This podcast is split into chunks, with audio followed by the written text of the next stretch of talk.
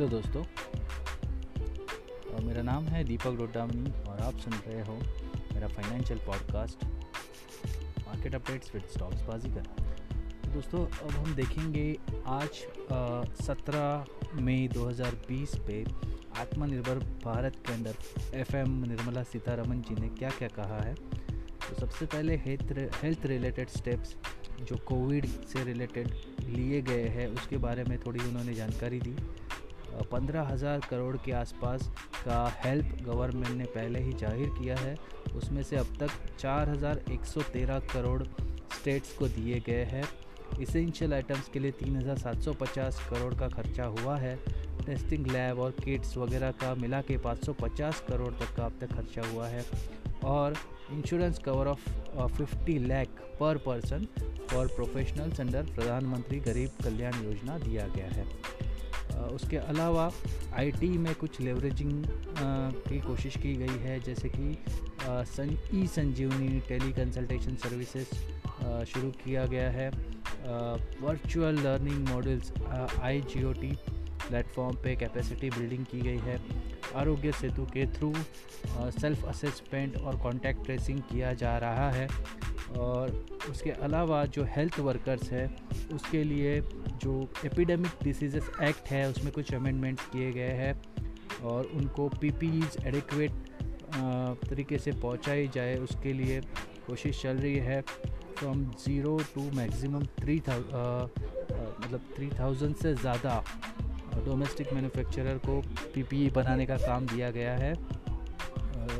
और ऑलरेडी 51 लाख लोगों को 51 lakh PPEs, 87 lakh N95 mask और 11.08 करोड़ के HCQ tablets hydroxy chloroquine tablets अब तक दिए गए हैं।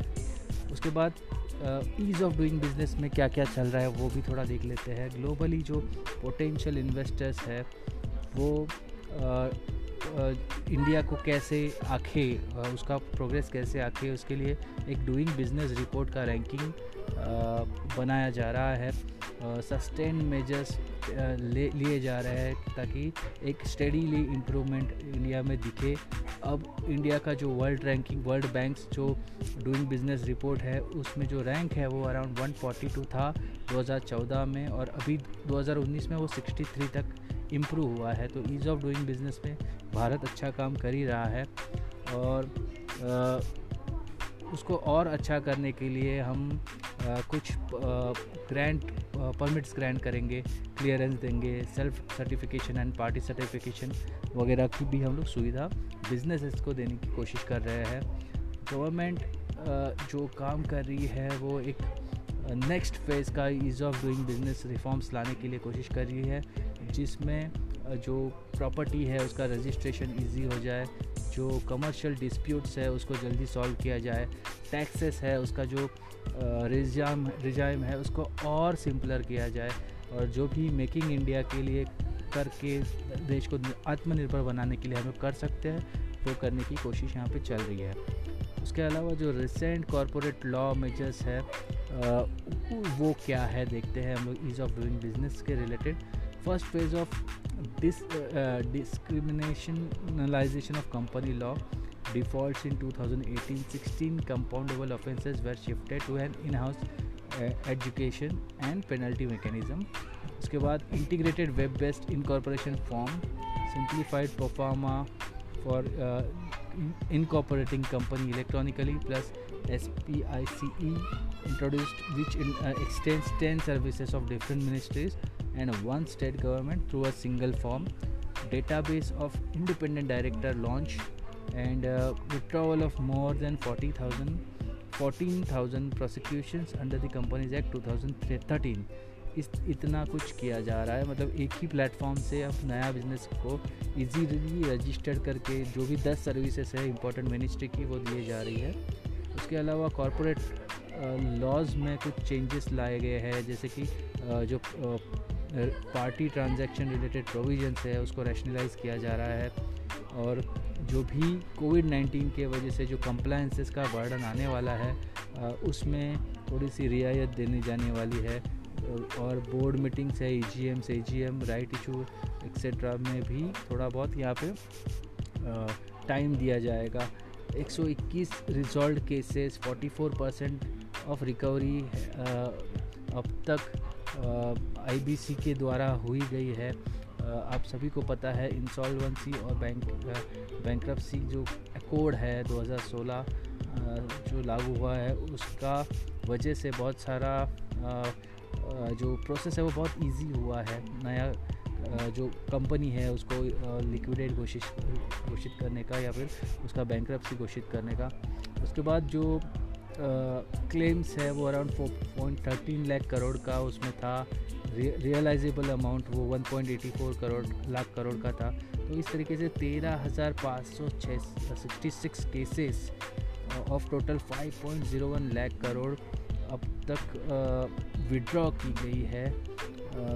IBC जब से लागू हुआ है तब से, और जो कोविड है उसको ये सभी क्या कर रहे हैं कि एजुकेशन सिस्टम है उसको भी थोड़ा बदला जा रहा है, टेक्नोलॉजी ड्रिवन सिस्टम पे ज़्यादा फोकस किया जा रहा है। स्वयं प्रभा DTH चैनल अभी लॉन्च होने वाला है, जिसमें 3 चैनल्स पहले से है, जिसमें स्कूल एजुकेशन एंड जो एजुकेशनल मटेरियल है वो सिखाया जाता है। उसके अलावा और 12 चैनल्स भी ऐड होने वाले हैं, और इंटरएक्टिव सेशन स्काइप के थ्रू लिए जाएंगे। अल्सो DTH ऑपरेटर्स जैसे टाटा स्काई है, एयरटेल है, उनको एजुकेशनल वीडियो कंटेंट को शो करने के लिए उनका रीच बढ़ाया जाएगा। और उसके अलावा जो 4 घंटे का डेली एक स्वयं प्रभा चैनल्स पे एजुकेशनल रिलेटेड कंटेंट दिखाया जाएगा। दीक्षा ने जो प्लेटफॉर्म है 61 करोड़ उस पर हिट मिला है लॉकडाउन के समय में, और बहुत लोगों ने ये जो प्लेटफॉर्म है उसका यूज़ किया है, वो एप्लीकेशन डाउनलोड किया है। 200 नए टेक्स्ट बुक ई पाठशाला में ऐड हुए हैं। तो ये बहुत सारे रिफॉर्म्स यहाँ पे किए गए हैं। 440,000 करोड़ तक का मनरेगा का जो एम्प्लॉयमेंट बूस्ट है वो किया गया है। आप सभी को पता है कि मनरेगा बहुत ही जो छोटे डेली वेज अर्नर्स हैं उनके लिए हमेशा से कारगर रहा है, और 300 करोड़ का परसेंट डेज इन टोटल अब तक उसमें काम हुआ है। और जो रिटर्न इन माइग्रेंट है और उनके लिए भी यहाँ पे रुक के उनको कोई काम दिया जाए उसका इंतज़ाम हो रहा है। आपने देखा रहेगा मेट्रो का काम वगैरह शुरू हुआ है, और जो लाइवलीहुड जो क्रिएट हो रहा है उसको ड्यूरेबल बनाने का भी अभी कोशिश होगा, और वाटर कंजर्वेशन से रिलेटेड एसेट्स बनाए जाएंगे। एंड रूरल इकोनॉमी के लिए जो इंफ्रास्ट्रक्चर्स के वगैरह जो प्रोजेक्ट्स है उसके थ्रू हायर प्रोडक्शन किया जाने का कोशिश की होगा। कुछ हेल्थ रिफॉर्म्स एंड इनिशिएटिव्स भी लिए गए हैं, जैसे कि पब्लिक एक्सपेंडिचर जो है हेल्थ पे उसको इंक्रीज किया जा रहा है, एंड जो ग्रास रूट लेवल पे हेल्थ इंस्टीट्यूशन को पहुंचाने का काम होने वाला है। उसके लिए जितना भी वेलनेस सेंटर्स रूरल एरिया में और अर्बन एरिया में खोला जाना चाहिए उसका कैपेसिटी बिल्डिंग के लिए प्लान बनाया जा रहा है, और फ्यूचर पैंडेमिक के लिए कैसे इंडिया को प्रिपेयर किया जाए उसकी तैयारी अभी से हो रही है। इन्फेक्शियस डिसीज़स हॉस्पिटल्स ब्लॉक्स हर डिस्ट्रिक्ट में बनाया जाएगा, और लैब नेटवर्क और सर्विलेंस नेटवर्क को और थोड़ा स्ट्रॉन्ग किया जाएगा। एंड पब्लिक हेल्थ लैब्स जो है उसको इंटीग्रेटेड बनाया जाएगा। डिस्ट्रिक्ट एंड ब्लॉक लेवल पे पैथोलॉजीज एंड बाकी की जो पब्लिक हेल्थ के यूनिट्स है उसको पैंडेमिक्स से निपटने के लिए तैयार किया जाएगा। जो रिसर्च है उसको और इनकरेज किया जाएगा। नेशनल इंस्टीट्यूशनल प्लेटफॉर्म है ICMR का, उसके थ्रू, और नेशनल डिजिटल हेल्थ मिशन है उसका ब्लूप्रिंट बनाया जाएगा। इस तरीके से बहुत कुछ हेल्थ सेक्टर में अभी किया जाने वाला है। Technology driven education with equity post Covid, इसका भी अभी ज़रूरत हमको लग रहा है, इसलिए PM ई विद्या नाम का एक डिजिटल प्लेटफॉर्म शुरू होने वाला है, जिसमें जैसे मैंने बताया कि दीक्षा हो या अलग जो ई कम्युनिटी रेडियो हो, पॉडकास्ट हो, इसके थ्रू स्पेशल ई कंटेंट अभी लोगों के लिए बनाया जा रहा है। हेयरिंग इम्पेयर्ड और विजुअली इम्पेयर्ड लोगों के लिए भी कैसे डिजिटल यूज़ किया जाए उसके बारे में सोचा जा रहा है। और जो टॉप 100 यूनिवर्सिटीज़ है उनको परमिशन दिया गया है कि आप ऑनलाइन कोर्सेज चालू कर दो 30 मई 2020 से। और एक साइकोलॉजिकल सपोर्ट देने के लिए स्टूडेंट को, टीचर को एंड जिसको भी मेंटल हेल्थ प्रॉब्लम हो रहा है या इमोशनल प्रॉब्लम हो रहा है, उनके लिए मनोदर्पण नाम का एक प्रोग्राम है जिसको शुरू किया जा रहा है। एक new national curriculum and pedagogical framework बनाया जा रहा है स्कूल के लिए, ताकि जो भी 21st सेंचुरी का स्किल्स है उसके लिए उनको प्रिपेयर किया जाए। National foundational literacy and numeracy mission for ensuring that every child attains learning levels and outcomes in grade 5 by 2025, ये भी दिसंबर 2020 तक लॉन्च होने वाला है। इसमें से कुछ चीज़ें हैं जो आपने ये बजट में सुनी होगी, तो ये आज फिर से निर्मला सीतारमन जी ने कही है। उसके बाद जो आईबीसी से रिलेटेड जो मेजर्स है उसके बारे में मैंने पहले ही बताया कि मिनिमम थ्रेशोल्ड जो है इंसॉल्वेंसी प्रोसीडिंग्स का वो 1 करोड़ तक रेज किया गया है एंड मैक्सिमम ये एमएसएमई के लिए किया गया है। और specially insolvency resolution framework MSME के लिए बनाया है जो अंडर सेक्शन 240A आता है एंड उसको जल्दी से नोटिफाई किया जाएगा। Suspension of fresh initiation of insolvency proceedings up to 1 year, क्योंकि जो पैंडमिक चल रहा है उस टाइम पे हम लोग ये मायने नहीं रखता इतना जल्दी ये केसेस निपटाना। उसके बाद empowering central government to exclude कोविड-19 related debt from the definition of default under the code, ये भी करने वाले हैं, क्योंकि कुछ लोग हैं जिनके पास पैसा नहीं है तो उनको विलफुल डिफ़ॉल्टर कोशिश नहीं किया जाए, इसके लिए ये कोशिश है। एंड उसके बाद decriminalization of companies act default, इसमें क्या है कि Discriminalization of Companies Act violations involving minor technical and procedural defaults, ठीक है। उसके बाद majority of the compoundable offences section to be shifted to internal adjudication mechanism और declog criminal court and NCLT amendment, then 7 compoundable offences altogether dropped। इस तरीके से काफ़ी चीज़ें हो रही है।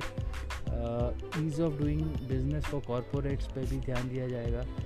इसमें स्टार्टिंग अ बिजनेस और इंसॉल्वेंसी रेजोल्यूशन, ये पूरी की पूरी स्टार्ट टू एंड प्रोसीजर अब कैसे इम्प्रूव की जाएगी, उससे इंडिया का रैंकिंग कैसे बढ़ेगा उसके ऊपर फोकस है सरकार का।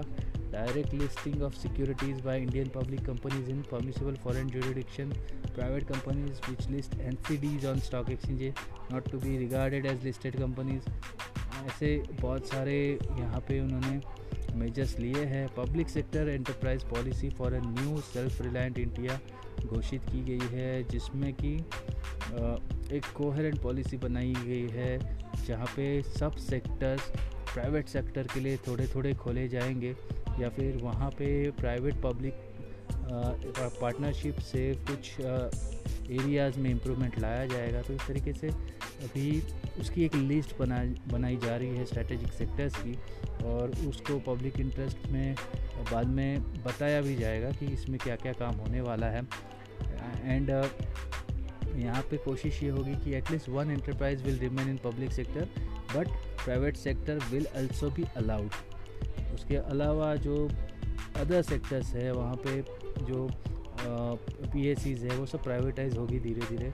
एंड उसके अलावा जो वेस्टफुल एडमिनिस्ट्रेशन कॉस्ट है उसको कम किया जाएगा। एंड जो मर्जर एंड एक्विजिशन वगैरह होगा उसका प्रोसेस थोड़ा फास्ट करने का कोशिश यहाँ पे किया जाएगा। और भी कुछ सपोर्ट सरकार ने पहले ही दिए थे उसके बारे में आज उन्होंने बताया, जो कि काफ़ी लंबा है और ये शायद रिपीटेशन है तो मैं इसको कवर नहीं करूँगा। तो इस तरीके से जो स्टिमुलस है वो गवर्नमेंट देते जा रहा है। अब तक आपने देखा रहेगा कि 7,800 का रेवेन्यू टैक्स कंसेशन में गवर्नमेंट ने लॉस किया है। प्रधानमंत्री गरीब कल्याण पैकेज में 1,70,000 करोड़ अब तक बांटे गए हैं, डायरेक्ट बेनिफिट ट्रांसफ़र किया गया है और हेल्थ सेक्टर के लिए 15,000 करोड़ पहले ही गवर्नमेंट ने दिया है। उसके अलावा जो भी हाल ही में जो 2-3 अलग अलग फंड्स में जो सरकार ने इन्वेस्टमेंट किया है या जो इकोनॉमी को बढ़ाने का काम किया है, वो सब मिला के 20 लाख करोड़ के आसपास का ये इकोनॉमिक रिलीफ पैकेज है जो अभी सरकार ने 5 अलग अलग दिन 5 क्या कहेंगे हम लोग ट्रांसेस में उसको समझाया है निर्मला सीतारमन ने आके। दोस्तों ये जो था ये थोड़ा लंबा चौड़ा एपिसोड बना है क्योंकि जितने भी सेक्टर्स बचे हुए थे वो आज निर्मला सीतारमन जी ने कवर किए हैं। तो मैं समझता हूँ कि एजुकेशन हो या फिर आईटी सेक्टर हो और जो भी ईज़ ऑफ डूइंग बिजनेस से रिलेटेड सेक्टर हो, कॉरपोरेट्स के लिए जो भी काम करना हो, वो ये सब आज के जो भाषण में इंक्लूड किया गया था। तो आई होप ये आपको समझ में आया हो। ये थोड़ा टेक्निकल टाइप का आज का पूरा स्पीच था, इसलिए मैं इसको सिंप्लीफाई ज़्यादा नहीं कर पाया हूँ। फिर भी मैं समझता हूँ कि आपको थोड़ा बहुत आइडिया आ गया रहेगा कि किस डायरेक्शन में इंडिया काम कर रहा है। So guys thank you very much, thank you for listening this podcast. बने रहिए मेरे पॉडकास्ट पे, मिलते हैं नेक्स्ट एपिसोड में। तब तक के लिए गुड बाय।